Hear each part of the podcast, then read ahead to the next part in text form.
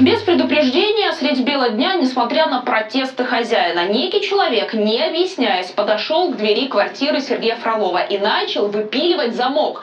Спустя полчаса подоспели приставы, сказали, что все в рамках судебного производства. Актера, его жену и девятилетнего сына прямо в тапочках выставили на лестничную клетку.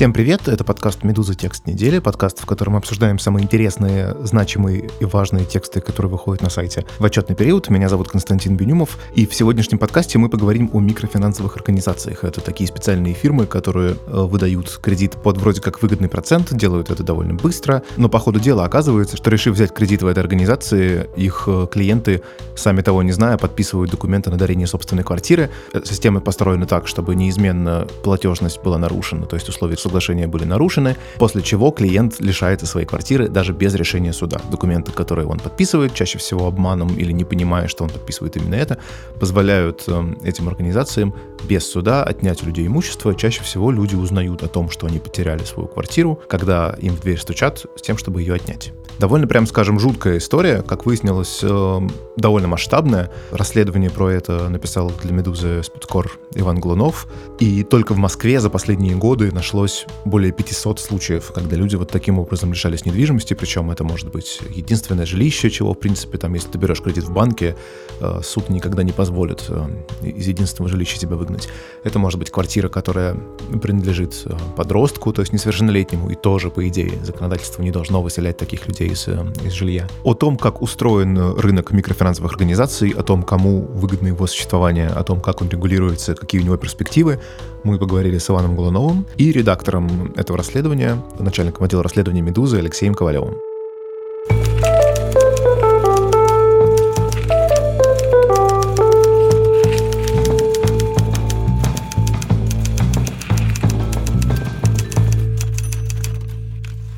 Леша, Ваня, привет. Привет. Привет. Добро пожаловать в текст недели. Начнем, э, как всегда, когда мы обсуждаем расследование, самое интересное, вернее, одно из, это откуда, собственно, берется тема. Э, как вышли на Московское кредитное бюро, почему оно привлекло внимание и так далее. Ну, на самом деле нет, здесь все довольно просто. В Фейсбуке в конце марта, в начале апреля была история, связанная с э, Сергеем Фроловым, актером, которого, собственно, выселяли из квартиры, и там многие актеры приехали поддержать его, были там многочисленные прямые прямые эфиры, многочисленные перепосты в Фейсбуке, вот, и мы заинтересовались этой историей, думая, что это какой-то частный случай, а не какое-то масштабное явление. Вот, и когда я там стал общаться с э, героями, с пострадавшими, не только там с Фроловым, выяснилось, что это очень масштабное явление, то есть как минимум доказанных фактов около 500 э, квартир перешли, вот, собственно, после того, как люди взяли в микрозаймы, перешли в собственность э, микрофинансовой компании. И это только в Москве, да? Это 500 случаев только и в Москве. Только в Москве, да, это только там в Москве и Московской области. На самом деле, как бы случаев больше, просто не по всем случаям мне удалось найти документы, найти какие-то данные. И вторая, как бы, интересная история, что несмотря на то, что это там продолжается в довольно активном режиме с 2012 года, об этом фактически ни одной публикации в СМИ не было. Была только там публикация в «Новой газете», касающаяся частного конкретного случая. Были многочисленные там сообщения на форумах, форумах, пострадавшие писали там в социальных сетях, но как-то это не привлекало почему-то внимание СМИ, и я вот этому факту был довольно сильно удивлен. Удалось понять в итоге, почему так? Э, есть какие-то люди, которые каким-то образом делают так, чтобы это в СМИ не просочилось? Я боюсь, что здесь скорее вопрос о каких-то наших внутренних стопах, которые у нас рождаются. Ну, то есть там, а, кто-то еще там взял кредит, хотя это не совсем кредитная история.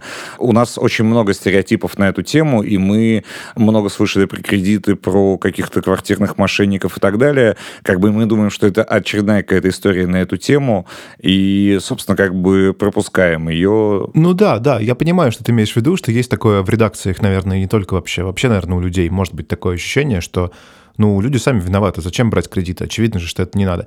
Но э, из вашего текста следует, что на самом деле во многих случаях люди вообще не очень понимают, что они вписываются в какую-то сомнительную историю, да, вы пишете, что там их могут каким-то образом там что-то заставить рефинансировать или могут какую-то создать такую обстановку, что они вообще не понимают, что они подписывают, и это делается специально, да, что есть это мошенническая схема, а не просто люди взяли кредит. Да, это мошенническая схема, ну просто вот как бы здесь мы опять же начинаем там говорить, и слушатели, читатели начинают засыпать а, на тему, что кто-то зачем-то что-то взял кредит. На самом деле, как бы, может быть, я немножко жульничал, но когда я работал над материалом, а, я, собственно, попытался выбрать каких-то героев, ну то есть, чтобы это были там не бабушка, там, не знаю, с э, сыном алкоголиком, не какие-то типа типичные истории. Там вот у меня одна из героинь, это, собственно, там выпускница британской э, школы дизайна. Она брала кредит для того, чтобы заплатить взятку, что мне особенно нравится в этой истории.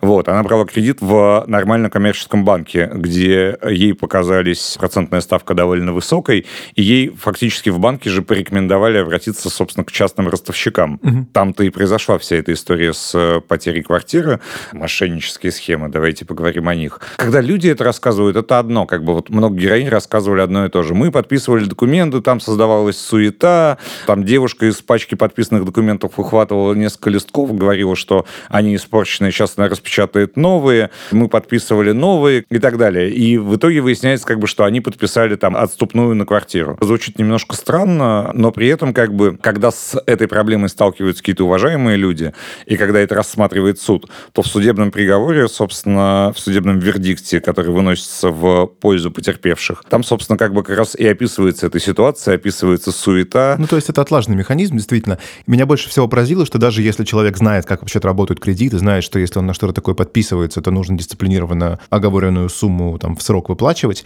но существуют ходы, которые даже в этом случае сделают так, что вы непременно эти условия нарушите, что-то просрочите, и квартиру у вас отнимут. Я находил каких-то героев э, очень уважаемых людей, которые, к сожалению, не хотели фигурировать в этой истории. Они мне рассказали эту историю, но они просто не хотели, чтобы их имя всплывало в такой странной для их репутации истории. Люди э, приходили туда, понимая, что это какая-то микрофинансовая организация, что это что-то подозрительное. Они приходили туда с юристами.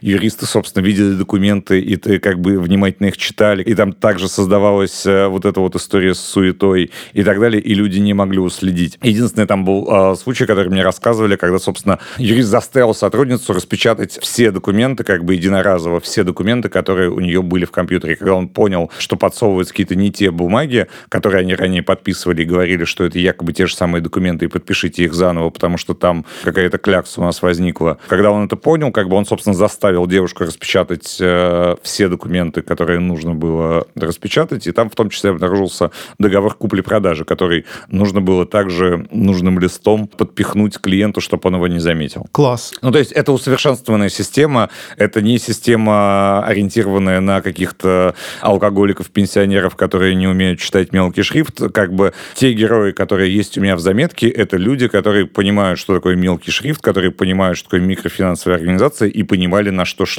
Единственное, что о том, что они подписали отступную на квартиру, как бы они уже узнали, когда к ним пришли с выселением. Да, ну да, когда в дверь постучали. Да, и тут просто еще эта история, чем она отличается от э, каких-то обычных банков? Она отличается тем, что ты подписываешь заранее документы, которые без решения суда позволяют тебя лишить квартиры. Ну, то есть вот все мои три героини, которые есть в тексте, к ним приходили сотрудники микрофинансовой организации уже в тот момент, когда квартира им не принадлежала. Здесь э, много разных моментов. Там, э, в частности, рассказывается, там у кого-то были из героев просрочки, там просто довольно драконовские условия про просрочки, и там очень быстро нарастают э, пени, проценты и все такое, если там возникает какая-то неожиданная ситуация. Но даже если ты педантично день в день все выплачиваешь, и у тебя не бывает каких-то просрочек, э, вот одной моей героине позвонил менеджер э, компании и сказал, вы такой хороший заемщик, мы вам предоставляем кредитные каникулы, вы можете типа два месяца не платить. Потом, собственно, когда она обрадовалась, она подумала там, что вот они откуда-то знают о моих там сложностях и так далее, мне как раз было выгодным подспорьем, какие хорошие люди. Но потом выяснилось, что, собственно, в договоре написано, что два месяца просрочки и квартира переходит в собственность компании без решения суда.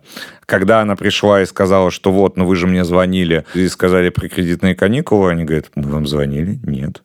Как бы вы это придумали, у вас есть запись разговора этого. Я вам звонил? Нет, я вам не звонил, что мы с вами никогда не общались. Леш, скажи теперь ты, пожалуйста, для себя, как для редактора, что в этом тексте было самым большим откровением? Для меня самым большим откровением было, что на, насколько э, глубоко и далеко уходит эта история, потому что так обычно бывает с расследованиями, что ты берешь за какой-то один кейс, я думаю, что ты пишешь про какой-то единичный случай, но, может быть, это какой-то несколько изолированных случаев, и ты начинаешь это раскручивать и понимаешь, что это не просто гораздо больше, чем ты думал, это просто какая-то целая вселенная этих мошеннических схем, и потом, когда эта статья вышла, мы думали, что, ну, как бы полтысячи случаев, это какой-то достаточно большой масштаб, но нам до сих пор приходят письма, что вот да, да, вот еще со мной то же самое произошло, напишите про меня, напишите про меня, но очевидно, что все случаи покрыть невозможно, что это только, только вот в Москве и области, их такое количество. Откровение еще, конечно, э, как сказал Ваня, что это действительно история не про каких-то уязвимые категории граждан, там действительно вполне социализированные, даже обеспеченные люди, которым вот, ну, ну, понадобилась какая-то большая сумма денег, и они так пришли в эти организации, и совершенно независимо от того, насколько это здравомыслящие люди, хорошо разбирающиеся в законах и так далее, они все попадали в какой-то вот паралич, когда им э, начинали предлагать эти условия, создавали шум и суету. Очевидно, что это очень хорошо отработанное психологическое подавление и э, довольно пугающе звучит. Ну, там много таких э, случаев. Мы, на самом деле, всего несколько взяли, и действительно, там много, много у нас героев не вошло, потому что, ну, очень правильно. Здесь даже не в героях вопрос, а просто мы попытались э, понять, как устроена эта схема,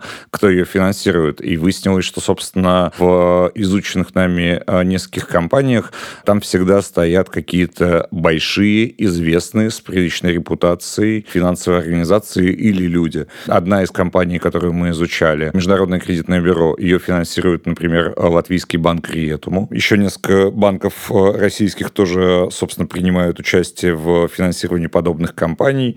По одной из компаний у нас оказалась база бухгалтерских проводок, и мы увидели, что там довольно много известных частных лиц, э, бизнесменов э, выдают займы этой компании, которые потом в дальнейшем, собственно, выдаются людям под залог недвижимости.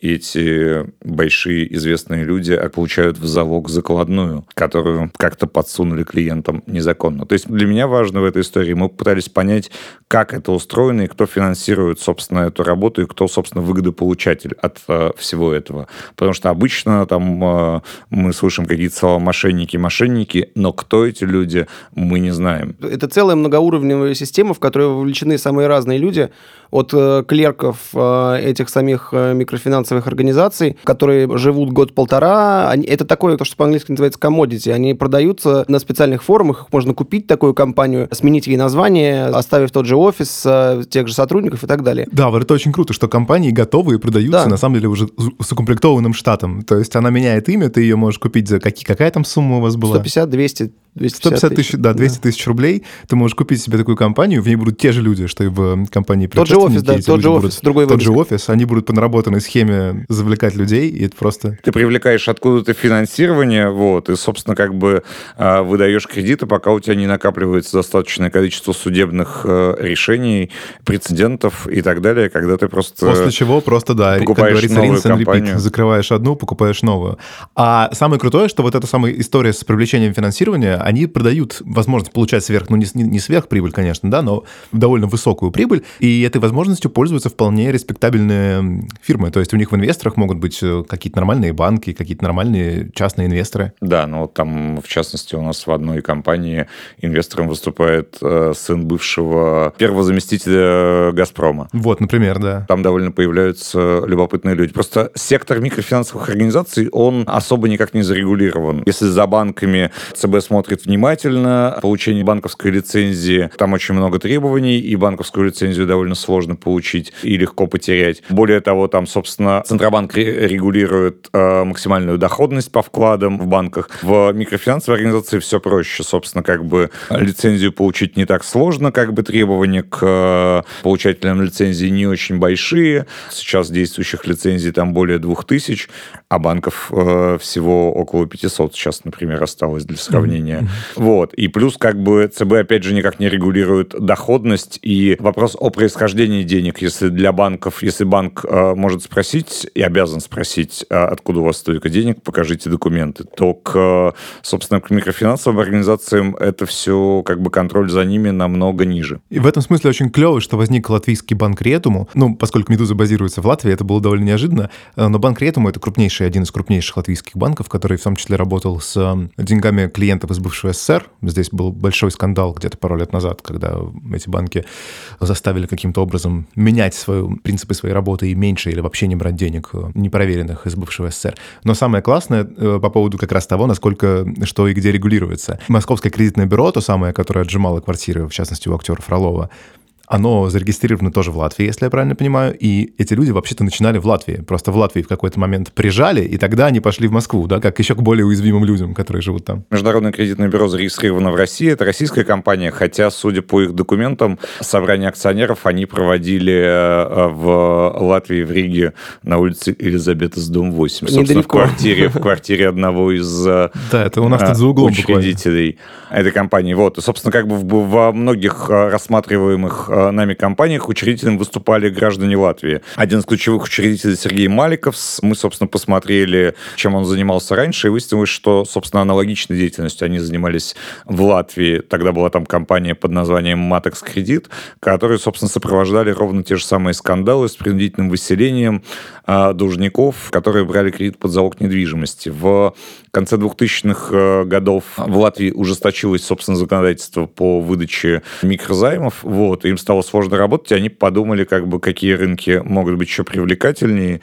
И, собственно, так пошли в Москву, где квартир больше, где квартиры стоят дороже, и где, собственно, правоохранительная система работает не всегда эффективно. Отличный рынок. При этом, когда ты выходишь из аэропорта Рига, то первое, что ты видишь, это ряд такси с рекламой одной из этих компаний, которые фигурируют в нашем Ну да, сейчас, сейчас они, собственно, выдают э, микрозаймы уже без э, залога недвижимости, но, тем не менее, как бы это довольно крупный э, игрок на рынке микрозаймов, который также финансируется, собственно, банком Риетуму. Расскажите тут еще такой момент. Я так понимаю, что вам удалось в ходе работы выяснить, что все эти микрокредитные организации, они между собой связаны. То есть не только тем, что там они часто продаются и покупаются, и иногда это те же офисы и те же люди, но в целом это вообще некоторая такая система. То есть эм, у них каким-то образом общие инвесторы, общие там какие-то какие еще связи. Ну, не все компании между собой связаны, но многие компании. Да, ну, не все, но многие, вот конечно. У Международного кредитного бюро там около там, 10 э, юрлиц, э, которые так или иначе как бы занимались выдачей микрозаймов, просто ситуативно они менялись как бы в зависимости от ситуации. Там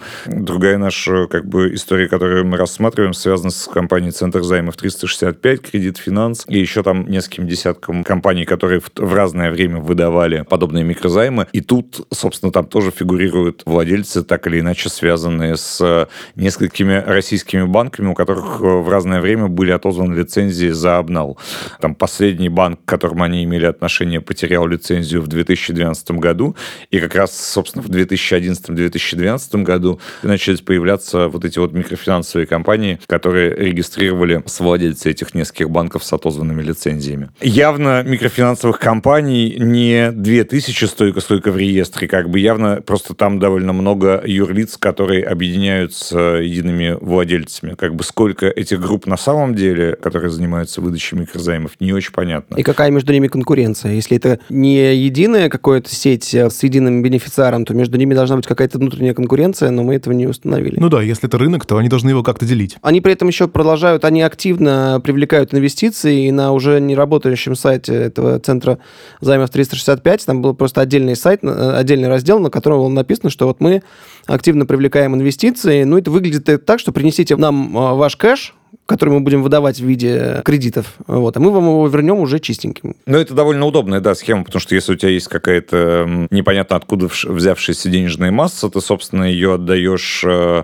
как займ этой компании. Напоминаю, что, собственно, финконтроль не всегда может э, прийти и спросить, а откуда этот человек взял эту сумму денег. А в банках это происходит в большей части случаев, mm-hmm. как бы. Поэтому в банк принести деньги неизвестного происхождения довольно проблематично. А на выходе, помимо доходности, ты получаешь, собственно, как бы бы э, бумажку, Ну, очистку, документ, с да. которой ты уже можешь дальше идти в банк и говорить, как бы, что вот эти доходы у меня вот от договора займа с такой-то компанией. То есть, как бы это еще удобно с точки зрения легализации денег. Ну, Вот это круто, это как бы второй слой, да, то есть я бы заключил, наверное, там, не будучи специалистом, что с точки зрения объема капитала, вообще движущей силой спроса будут именно вот эти люди, у которых есть потребность отмыть большие суммы денег. Я вот, собственно, как бы увидел это с э, помощью, просто у меня оказались э, бухгал- платежные документы одной из компаний, массив платежных документов, и я увидел довольно странных людей, как бы, которые там являются бизнесменами, владеют какими-то компаниями, но просто их компании не могут нагенерить такого количества денег, которые они, собственно, регулярно вносили в качестве вкладов в эту МФО по договорам займов. Обратив внимание на это, понял, что э, может быть вполне себе такая схема усовершенствованная по легализации доходов э, непонятного происхождения. Когда я говорил с разными специалистами, в том числе в Центробанке, они очень сильно удивлялись и сказали, что это, в принципе, хорошая идея, но они никогда об этом не задумывались. Ну, вообще надо сказать, что э, это, конечно, очень удобная схема, и она не, не это не чисто российская история, потому что тот же банк Риетом, например, как выяснили наши партнеры из ОСТРП, э, участвовал в международных схемах по движению больших э, сумм из разных сомнительных источников. А, так что это все не, не какая-то изолированная российская история, это все часть одной большой мировой системы по движению темных денег. Но вот конкретно эта история с а, микрокредитными организациями, она, видимо, будем надеяться, что, по крайней мере, одна лазейка скоро закроется, потому что вот сейчас в Думе уже рассмотрен, по-моему, профильным комитетом законопроект, у которого, если посмотреть на список его соавторов, а, видимо, довольно большие перспективы, потому что соавторы его спикеры обеих палат парламента. Валентина Матвиенко и. Вячеслав Володин, да.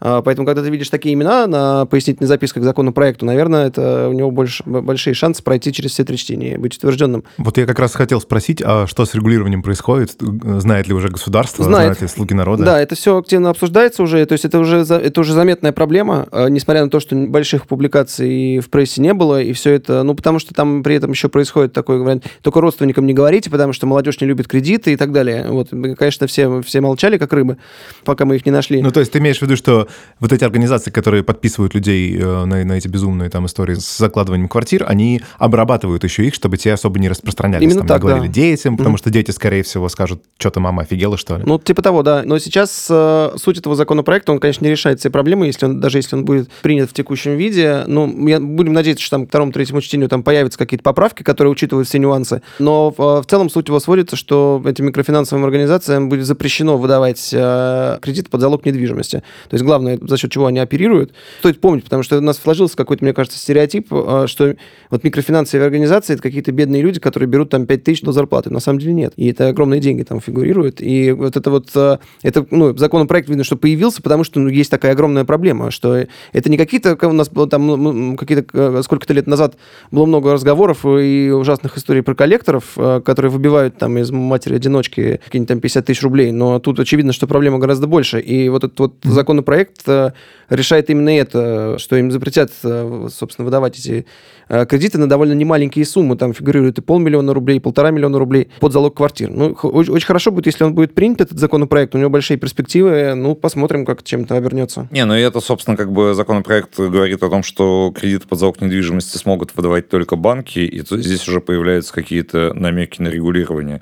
Потому что, типа, мне там многие говорили, как, нельзя же выселять из единственного жилья? Как бы, можно выселять из единственного И жилья. подростков можно выселять из А единственного жилья. И несовершеннолетних все можно Подростков можно выселять. выселять да. из единственного жилья с помощью договора дарения. Для банков такая схема запрещена. Собственно, для микрофинансовых организаций такая схема как бы вполне себе рабочая.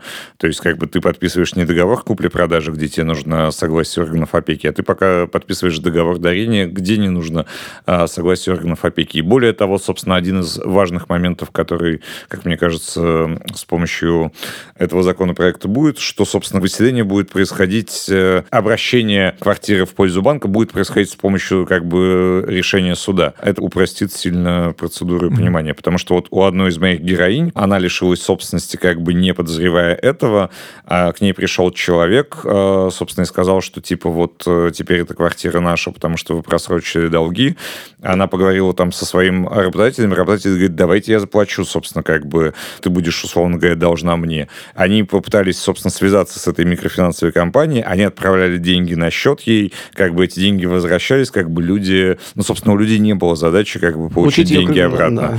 Как бы, Ну потому да, что да, квартира, нет. квартира стоила э, намного дороже, чем э, стоимость кредита была. Я так понимаю, что есть случаи, когда у людям удавалось это как-то вернуть и оспорить, но только в случаях, если это какие-то статусные люди, там, известные или со знакомыми в силовых структурах. Ну да, там э, довольно считанное количество людей, когда, собственно, суд вставал на сторону потерпевших, и эти все потерпевшие с довольно непростой биографией. Ну, один с, с непростой биографией, потому что он а, оказался недееспособен, у него шизофрения. Нет, ну шизофрения, как бы, с шизофренией там а, бывают и положительные решения, бывают и отрицательные решения, как бы. Ну, то есть здесь еще довольно важный фактор, который мы не стали рассматривать, потому что он довольно сложный и проблематичный, насколько вовлечены в эту процедуру суды. Потому что а, там у, у одной из компаний, у МКБ, все дела рассматриваются, собственно, в а, Мещанском суде по адресу компании и рассматриваются одним и тем же судьей. А, собственно, юрист компании раньше работал помощником этого самого судьи. Оп. Как бы есть здесь какая-то коррупция, нет здесь какой-то коррупции, непонятно, как бы довольно сложно сделать. Но есть любопытный момент. Если меняешь подсудность дела, как бы и дело уходит к другому судьи в другой суд, то там уже возможны, собственно, какие-то компромиссы и появление положительных решений. Собственно, вот все решения, п- принятые в пользу потерпевших или частично удовлетворившие требования компании, они все рассматривались не в этом суде, не этим судьей. Я на этот аспект не особо сильно обращал внимание, потому что он как бы проблематично доказуемый. И мне было интересно, как бы кто, собственно, стоит, кто, собственно, является выгодополучателем этого бизнеса, а не какие там, собственно, коррупционные схемы в этом участвуют. Также там есть какие-то аналогичные истории с э, не всегда понятными действиями судебных приставов, которые э, участвуют в выселении. Не всегда понятная. Раньше была процедура, просто они легализовывали квартиру через э, торги в Росимуществе. Вот. И там тоже возникает довольно много вопросов к этим торгам и так далее. Ну, то есть, как бы здесь довольно много моментов, аспектов можно изучать, но я постарался сфокусироваться на том аспекте, который обычно журналисты как бы за сложностью не обращают на него внимания, а именно выгодоприобретатели всех этих историй. Какой совет дадим слушателям, чтобы они не влипли в подобную историю, пока закон не принят? Не берите деньги в микрокредитных организациях и следите за ро- родителями и престарелыми родственниками, тоже поговорите с ними. Мы видим, что их э, пожилых людей уг- уговорить и всячески их заморочить, особенно тем, что не говорите детям, их очень легко. Ну, даже тут не пожилые люди, как бы там у меня одна из героинь отвалилась, потому что как бы у нее прекрасная была история, как бы все отлично. Она одна из активисток этого всего, как бы, и довольно много там э, как-то публично, публично показывается, но, например, у нее об этом не знает мама, о том, что, собственно, как бы вот мама живет в квартире, а квартира на самом деле им не принадлежит. Уже после всяких этих судов и всех разбирательств, там как бы люди до сих пор кому-то не сказали, не признались в том, что как бы вот они оказались в такой ситуации. Берите кредиты в банках, а лучше вообще не берите кредиты. Но если вдруг понадобится, то в банках внимательно читайте договор. Спасибо, Леш, спасибо, Иван. До следующих крутых расследований. Пока. Спасибо, пока. Это был подкаст «Медузы. Текст недели». Меня зовут Константин Бенюмов. Как всегда, на прощание советую слушать подкасты «Медузы», ставить им оценки, делиться ими в социальных сетях и писать нам на почту подкаст собакамедуза.io о том, что вам нравится и что не так сильно нравится. И до встречи через неделю.